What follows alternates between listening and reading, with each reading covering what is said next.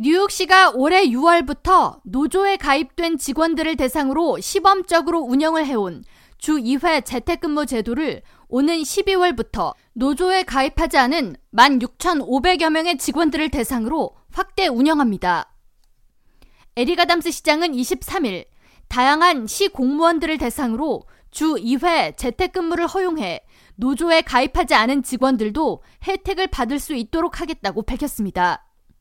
이에 따라 뉴욕시 소속 수십 개의 기관 및 행정부처에서 일하던 고위직 각 부서 국장 및 부국장, 수석 보좌관 및 비서 등 사실상 대부분의 직원들이 주 2회 재택근무를 할 수 있게 됩니다.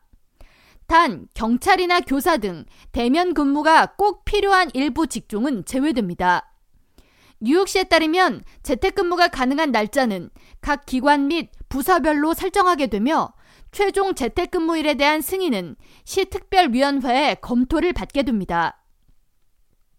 뉴욕시는 신종 코로나 바이러스 감염증 사태가 종료되기 전인 2021년 9월부터 대부분의 시 공무원들에게 일주일에 5일씩 출근하도록 규정을 집행했으며 이로 인해 인력 충원의 어려움, 직업 윤리 저하, 업무 비효율성 등의 문제가 제기됐습니다.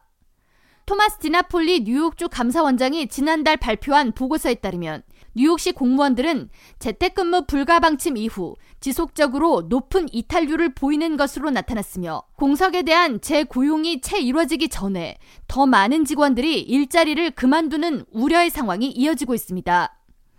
시 감사원실에 따르면 뉴욕시 15개 주요 부서 중 9개 부처가 직원 채용에 난항을 겪고 있어 공석률이 높은 것으로 나타났으며 공석률이 높은 시내 주요 부서로 소상공인 지원 서비스국 SBS가 32%, 빌딩국 23%, 사회복지국 20%, 교육국 23% 등으로 해당 부서는 5명 중 1명 이상이 결원인 상태를 보이고 있어 주요 업무에 지장을 주고 있는 것으로 나타났습니다. 이와 같은 현상에 대해 뉴욕타임스 등 미 주요 언론들은 뉴욕시 공무원 부족 사태로 뉴욕시 노인들에게 무상급식을 제공하는 서비스부터 공적기금 제공 등 시 주요 서비스가 장기간 지체되는 등 피해가 고스란히 시민들에게 다가가고 있다고 비판해 왔습니다.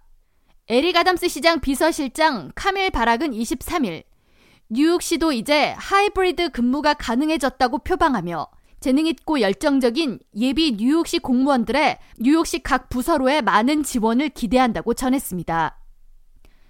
K라디오 전영숙입니다.